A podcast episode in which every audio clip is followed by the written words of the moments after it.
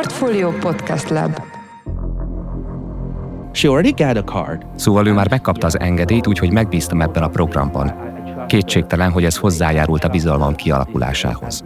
Ez azért fontos, mert amikor jelentkezel, egy csomó pénzt ki kell fizetni. Nagyon sokszor ö, megjelentek ilyen különböző kalóz programok. Tehát volt, hogy mit olyan Horvátország nevébe hirdettek, beszedték a pénzt és eltűntek. Ami érdekes, hogy az emberek nem mindig akarnak állampolgárságot. Persze, ha van egy jó kis EU-s állampolgárságod, akkor könnyű azt gondolni, hogy mindenki az állampolgárságra hajt. Ezzel szemben, ha jobban belegondolunk, akkor két hely, ahol óriási vagyonfelhalmozás ment végbe az utóbbi években, és ahol a lakosság szám is nagyon jelentős, az pont Kína és India, melyek közül egyik sem engedélyezi a kettős állampolgárságot. Ez a Telepesek második epizódja, én Forrás Dávid vagyok, a Portfolio podcast szerkesztője. Én pedig Beck Fanni, a CEU doktori hallgatója. 2013 és 2017 között bárki, aki 250 ezer vagy később 300 ezer euró forrást biztosított 5 évre a magyar államnak, az családjával együtt letelepedési engedélyhez juthatott Magyarországon. Ahogy a telepesek első részéből kiderült, a programot alapvetően kínaiak inspirálták, és körülbelül 80%-ban kínaiak is vették igénybe. Így jutott nagyjából 16 ezer kínai állampolgár magyarországi letelepedési engedélyhez, és közülük sokan éltek is a lehetőséggel, ez a podcast sorozat pedig róluk szól. Feltárjuk azokat a képzeteket és vágyakat, melyek a hazánkban letelepedő kínaiakat vezérelték, bemutatjuk a globális letelepedési kötvényprogramok szövevényes világát, és arra a kérdésre is keressük a választ, hogy mi köze van ennek az egész történetnek az egyre bővülő kínai középosztályhoz és a gyerekekhez. Az előző részben megismertük Kite, a 36 éves Magyarországon élő letelepedési kötvényes kínai apukát, akinek a történetét a teljes sorozatban követni fogjuk. Ahogy az előző részben bemutattuk, Kai klasszikus munkásszülők gyereke gyermekként született, és a társadalmi ranglétrán való felemelkedésében nem csak egyéni szorgalma, hanem olyan össztársadalmi folyamatok is közrejátszhattak, mint az egy gyerek politika. Most viszont folytassuk ott, hogy a 2010-es évek derekán Pekingben élő Kai hogy találkozott először életében a magyar letelepedési kötvényprogrammal. Abban az időben valójában nem sokat kutakodtam, hogy hova jelentkezhetnénk. Az egyik volt középiskolai tanárom lánya Angliában járt orvosi egyetemre, és az anyja akart letelepedési engedélyt szerezni az EU-ba, mert folyamatosan látogatta a lányát, amit a magyar letelepedési engedéllyel vízum nélkül tehetett meg. Szóval ő már megkapta az engedélyt, úgyhogy megbíztam ebben a programban. Kétségtelen, hogy ez hozzájárult a bizalmam kialakulásához. Ez azért fontos, mert amikor jelentkezel, egy csomó pénzt ki kell fizetni. A biztonság elképesztően fontos volt számomra, mert ha egyszer valahova elutalod a pénzt, nem tudod visszaszerezni. Ezeknek az ismerőseimnek pedig már sikerült. So, so he already success. Kály gyanakvása pedig egyáltalán nem volt alaptalan, nem ritka ugyanis, hogy kínaiakat vernek át és húznak le olyan letelepedési programokkal, melyek igazából nem is léteznek. Emellett pedig az is jellemző minta, hogy kínaiak szeretnek olyan programokat választani, amelyek keretében már volt olyan ismerősük, aki tényleg megszerzett letelepedési vagy tartózkodási engedélyt. Erről Földvári Gábor, magyar üzletember beszélt podcastünknek, ő az Innozon Holdingson keresztül árult is magyar letelepedési kötvényeket, más országok hasonló programjait pedig jelenleg is értékesíti. Őt egyebek mellett arra kértük, mesélj el, hogy egy átlagos kötvényes hogy jutott hozzá a magyar letelepedési engedélyhez. Úgy zajlik, hogy először elmegy a helyi ügynökhöz, akiről kap valami képet Magyarországról. Nagyon sok olyan ügyfél volt, aki számára Budapest, Bukarest az ugye nagyjából egy, sőt, még Bécs is ide tartozott. Tehát ők, nekik kellett egy olyan, akiben megbíznak, és a kínaiak elég bizalmatlanok. Tehát legszívesebben egy másik kínai bízott meg, akinek voltak ismeretei, esetleg rokonai, barátai, itt mindig előkerül egy unokatestvér, aki éppen véletlen ott lakik. És neki hitt el, hogy ez egy létező program, ez egy nagyon fontos része. Nagyon sokszor megjelentek ilyen különböző kalózprogramok. Tehát volt, hogy mit olyan Horvátország nevébe hirdettek, beszedték a pénzt és eltűntek. Tehát itt azért kellett egy legitimáció, hogy ez, ez tényleg, és akkor a legegyszerűbb az, hogy a saját városodban ott van a, az ügynököd, akit ha kell, akkor hogy úgy mondjam, akár megismersz, hogy mi történt a pénzeddel. Azt már mi nem is láttuk, tehát, hogy a városon belül kiismerte az ügynököt, és de az teljesen jól látszik a számokon is, hogy 13 ez a program nagyon nem ment. Nálunk is volt olyan kínai és egyéb, aki azt mondta, hogy Hát ő hisz is benne, meg nem is. De majd, ha az első kártya a kezükbe van, akkor elhiszik. És akkor jönnek 5-10 akár. Tehát a baráti csapat, rokonság összeállt, de amíg ez nincs meg az első, vagy az első kettő, addig ez... Tehát más kockáztatni mondjuk 250 ezer eurót, vagy tízszer annyit. Hiába van ez, hogy letétben van, de azért most megint Kínából egy magyar ügyvédi letét azért az úgy volt ugye egy fizikai azonosítás, az vagy itt, vagy egy magyar nagykövetségen, ez ugye az új lenyomat, digitális fotózás, ezek után bekerült a hivatalba az anyag, ahol elvégezték az előírt mit tudom, nemzetbiztonsági ellenőrzés, stb. stb. És akkor a végén kaptunk egy határozatot, hogy igen vagy nem. Te találkoztál a vásárlóiddal? Persze. Mindegyikükkel? Ma szerintem 80-90 százalékukkal.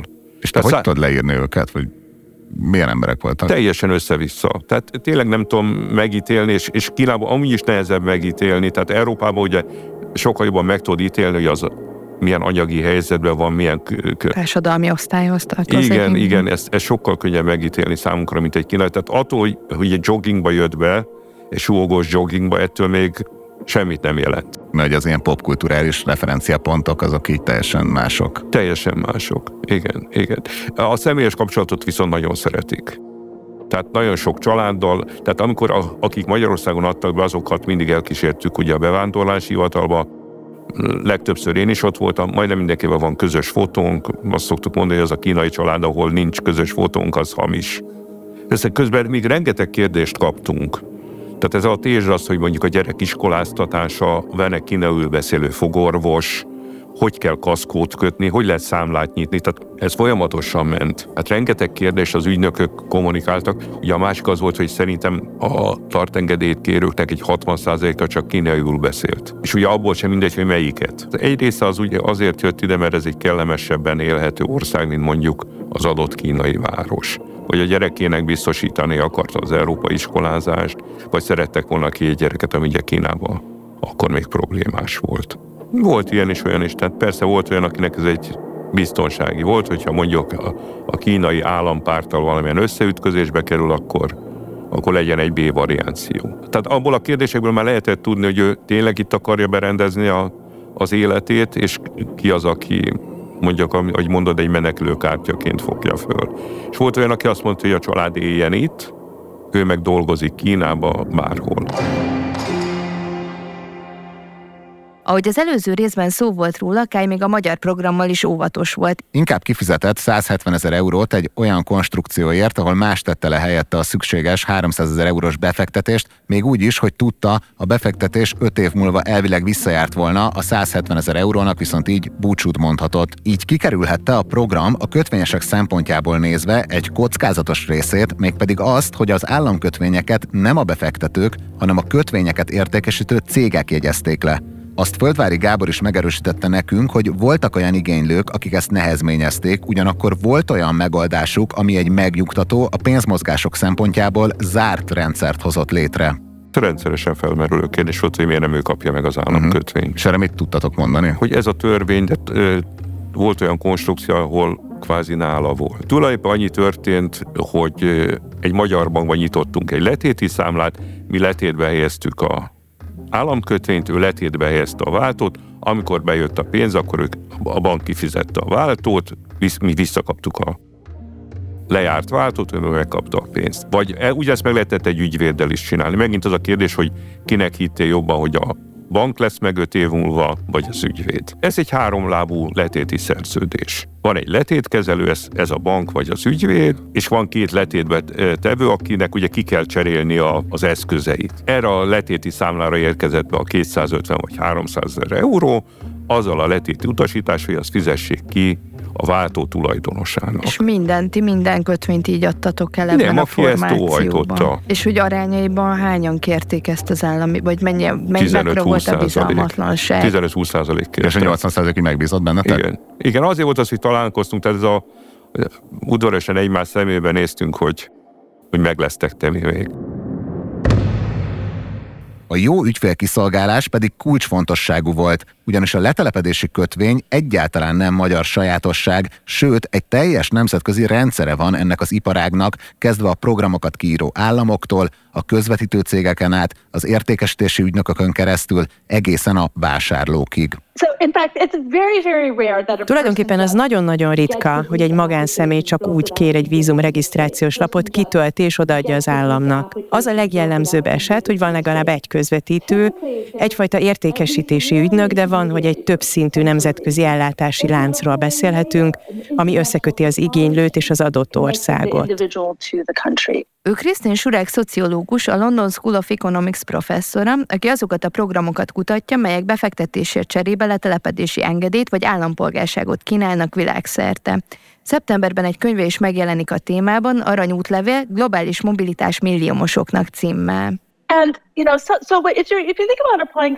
Ez igazából sok emberre igaz, még azokra is, akik csak szimplán vízumot kérnek. Pár évvel ezelőtt vízumot kértem Oroszországba, nekem amerikai útlevelem van. És akkor is egy magáncégen keresztül mentem, mert ők gyorsabban tudták megszerezni a vízumot. Tehát ilyen értelemben ez nem túlságosan szokatlan. Amikor az emberek megnézik ezeket a programokat, akkor egy ügynökhöz fordulnak. Ugye ez egy másik ország, a világ másik felén. Pénzt teszel bele. Az ügynököknél ráadásul kapsz valamilyen tanácsot is, majd pedig intézik az ügyedet. Ami azonban az ügyfél számára gyakran nem látható, hogy tőle, azaz a jelentkezőtől a kérelem beadásáig további ügynökök egész láncolata is részt vehet a folyamatban. A kérelmet például továbbíthatják egy nagyobb agregátornak, egy sokkal nagyobb vállalkozásnak, amely a kérelem összeállításáért felelős. Ezeknek egy egész csapatnyi emberük lehet, különösen Kínában, ahol néhány ilyen vállalatnak több mint ezer alkalmazottja van. Ők összeállítják a kérelmeket, megszerzik a szükséges papírokat, és gondoskodnak arról, hogy a papírmunka elfogadható legyen a célország bürokratái számára. Ezután egy másik közvetítőhöz kapcsolódhatnak, amely benyújtja a kérelmet a célország kormányának, és ez a másik cég a felelős, ha bármilyen probléma merül fel a letelepedési engedélyt kibocsátó országban. És itt még nincs vége. Ezeken felül még ügyvédek vagy könyvelők is részt vehetnek a folyamatban.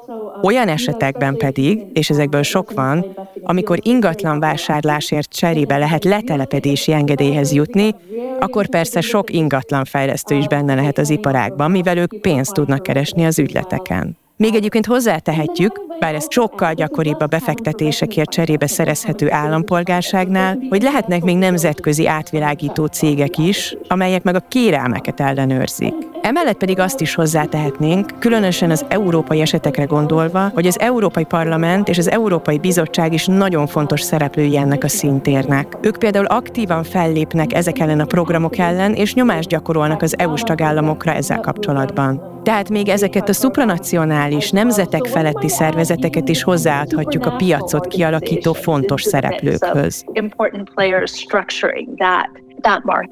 Egy ilyen, viszonylag bonyolult, sok szereplős, rengeteg programot kínáló rendszerről számolt be a telepeseknek Földvári Gábor is. Ő ugye egy olyan üzletember, aki a magyar programot is értékesítette. Legvégén van az engedélyes, aki az állammal áll kapcsolatba.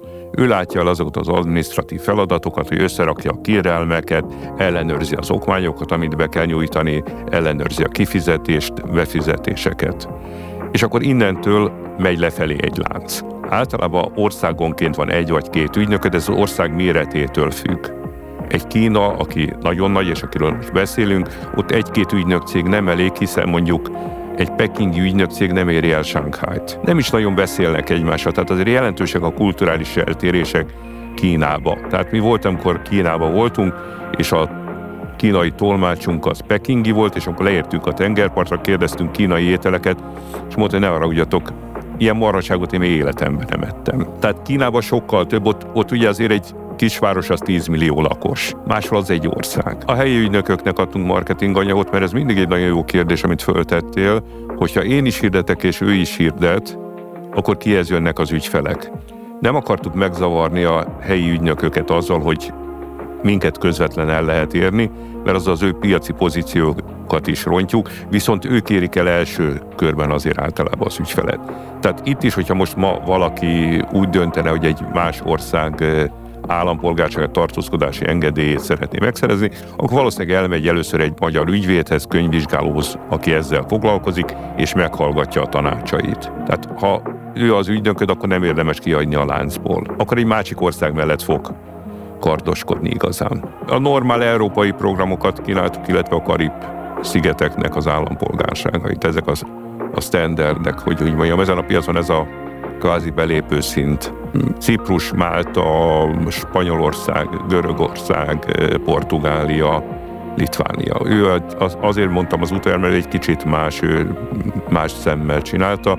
Az előfölsoroltak jelentős része arra ment, hogy a beragadt ingatlanait eladja. Ugye azért ne felejtsük el, hogy 13, ez a nagy ingatlanválság még nem vagyunk a végén, rengeteg eladatlan ingatlan van mindenhol. A magyarnak annyi volt az előnye, hogy ott pénzt kellett befizetni, amit öt év múlva visszakapott. A másiknak kellett venned egy ingatlant, amire vagy szükséged volt, vagy nem. Ha ő úgy érezte, hogy nyaralni akar, tényleg az, azok azt választották. Tehát nem ez volt, hogy csak Magyarországot választották, rengetegen választottak Portugáliát, Görögországot. A görög az egy nagyon hasonló volt, árba is ugyanott voltunk. Tehát az volt talán az egyik legnagyobb vetétás. Ott meg ugye az volt a kérdés, hogy az ingatlan értéke fölfelé megy, vagy lefelé, és ez egy inkább hit kérdése volt 13-14-ben. Mind a kettő mellé tudtunk érveket állítani. Hamarosan visszatérünk Kály történetéhez, de azt is fontos még látni, hogy globálisan még a Földvári Gábor által említett országoknál is jóval több program létezik. Erről megint Krisztin Surák beszélt podcastünknek.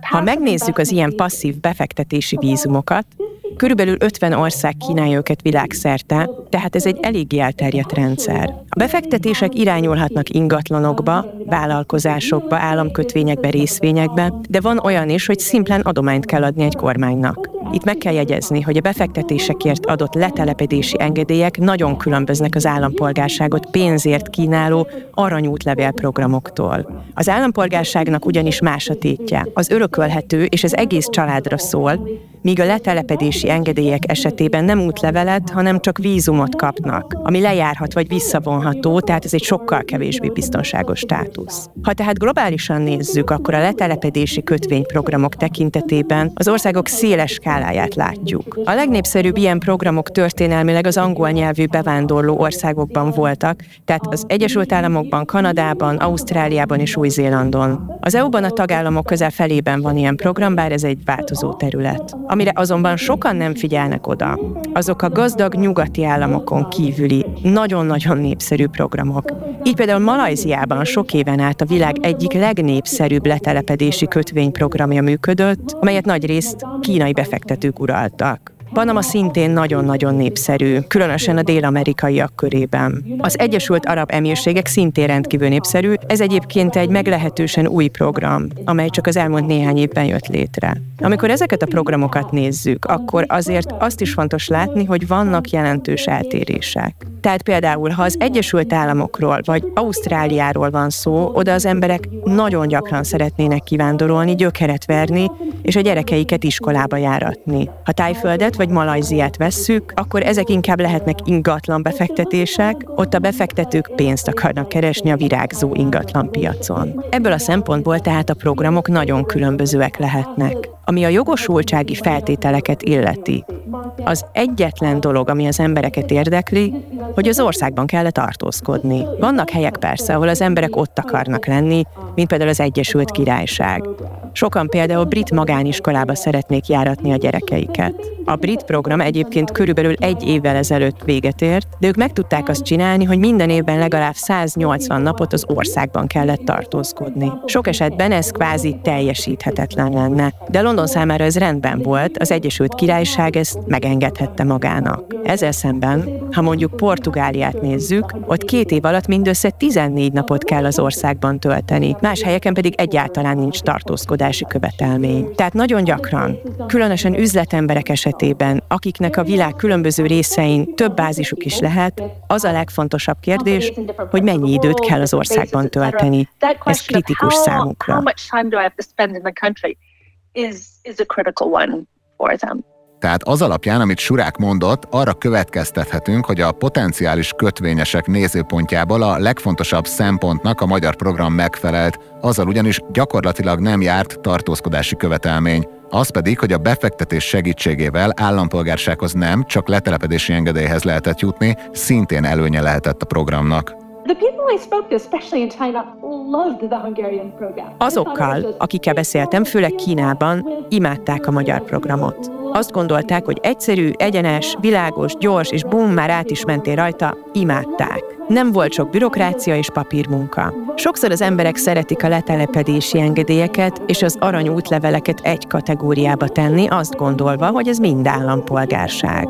Ami érdekes, hogy az emberek nem mindig akarnak állampolgárságot. Persze, ha van egy jó kis EU-s állampolgárságod, akkor könnyű azt gondolni, hogy mindenki az állampolgárságra hajt. Ezzel szemben, ha jobban belegondolunk, akkor két hely, ahol óriási vagyonfelhalmozás ment végbe az utóbbi években, és ahol a lakosság szám is nagyon jelentős, az pont Kína és India, melyek közül egyik sem engedélyezi a kettős állampolgárságot. Ez nem azt jelenti persze, hogy néhány indiai és néhány kínai állampolgár nem szerez kettős állampolgárságot, mondjuk, hogy arról nem tájékoztatják a hazájukat. De sokak számára az állampolgárság negatívum, mert nem érdekli őket. Tudják, hogy nem engedélyezett, tudják, hogy kockázatos. Különösen kínaiak esetében tényleg csak letelepedési engedélyt keresnek, és az elég. Hasonló helyzet egyébként, hogy például az amerikai programra nagyon nagy a kereslet, de nem mindenki akar állampolgárrá vagy állandó lakossá válni, mert utána egész életében fizetheti az adót az Egyesült Államoknak. Visszatérve Kájra. Arról tehát már volt szó, hogy alapvetően azért választotta a magyar programot, mert az ismerősi körében már volt pozitív tapasztalat. Az egyébként, hogy el akart jönni Kínából, egyáltalán nem számított kuriózumnak abban a társadalmi közegben, ahol a mindennapjait élte. A ZTE-nek dolgoztam, ez a Huawei egyik nagy versenytársa. Körülbelül 70 ezeren dolgoztak a cégnél világszerte, és sok kollégám volt külföldön, még Magyarországon is. Sokaknak nem tetszik a kínai oktatási rendszer, ezért külföldre mennek, hogy a gyerekeik ott tanuljanak. Van, hogy az egész család kiköltözik, de olyan is van, hogy nincs elég pénzük. Ilyenkor például a férj Kínában marad, hogy pénzt keressen. Az anya pedig elviszi a gyerekeket külföldre. Sokan, nagyon sokan választják ezt az utat. Magyarországra is jönnek így. Úgy gondoltam, talán mi is megpróbálhatnánk új országot keresni, ahol élhetnénk. Az első választásunk a legtöbb kínaihoz hasonlóan az Egyesült Államok volt, mert ott nem akkora probléma a nyelv. Érted, amikor Magyarországra jöttünk, még azt sem tudtuk mondani, hogy szia, szóval azért ez sok problémát okozott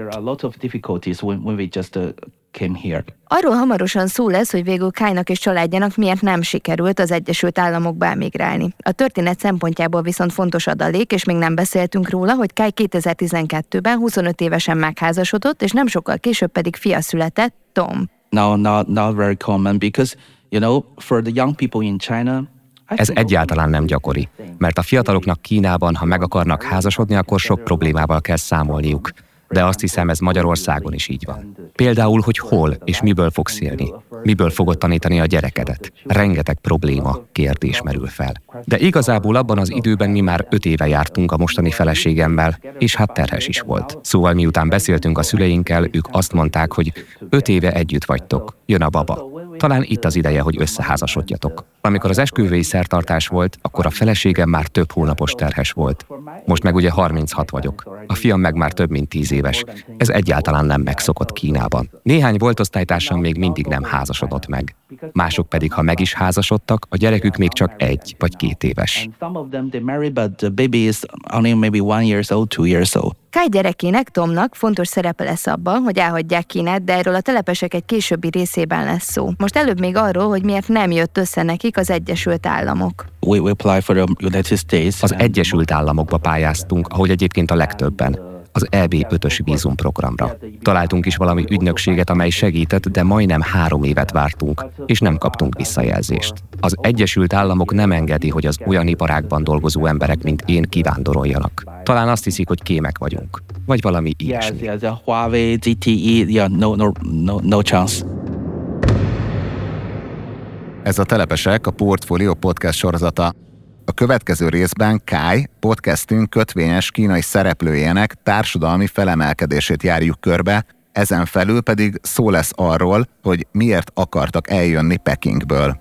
I think the, the health is the most important. Szerintem az egészség a legfontosabb a gyerekek számára. És akkoriban Tom mindig köhögött. Nagyon sok orvosnál voltunk, és rengeteg gyógyszert szedett, és semmi nem változott. Uh, nothing happened. Ez a Telepesek, a Portfolio Podcast sorozata. Új epizóddal szerdánként jelentkezünk a Spotify-on, az Apple Podcast-en és gyakorlatilag bárhol, ahol podcastek elérhetők a neten. Ha tetszett az adás, akkor kövesd a Telepesek podcast csatornáját, így biztos nem maradsz le a következő részekről. Ezen kívül kérjük, hogy értékelj is minket azon a platformon, ahol ezt az adást meghallgattad. Ez sokat segít nekünk abban, hogy mások is megtalálják a sorozatot. A telepesekhez készített interjúkat a közérthetőség és a narratíva alkotás kedvéért szerkesztettük és vágtuk. A telepesek gyártásában részt vett Csiki Gergely. Zene és sound design Tövisházi Ambrus. Grafika Tóth Teszéri Vera. Kály magyar hangja Hevesi László, Krisztin Surák magyar hangja Boncser Sára. A podcast sorozat társházigazdája, írója és producere Beck Fanni, És Forrás Dávid. a telepesekből új rész szerdánként jelenik meg, addig is ajánljuk a portfólió csoporthoz tartozó többi podcastet. Ha vezető magyar gazdasági szakemberek karrierútjára vagy kíváncsi, akkor keresd meg az első yardot. Ha naponta jelentkező hírelemző adásunkat szeretnéd hallgatni, azt Portfolio Checklist néven találod meg szinte minden podcast platformon. Lapunk többi műsora pedig a simán Portfolio névre hallgató podcast csatornán jelenik meg. Itt követheted Alapvetés című, agrár- és élelmiszeripari sorozatunkat, valamint a Portfolio heti podcastjét is. A telepesekből új epizód tehát szerdánként jelenik meg az összes nagyobb podcast platformon, és persze a Portfolión is.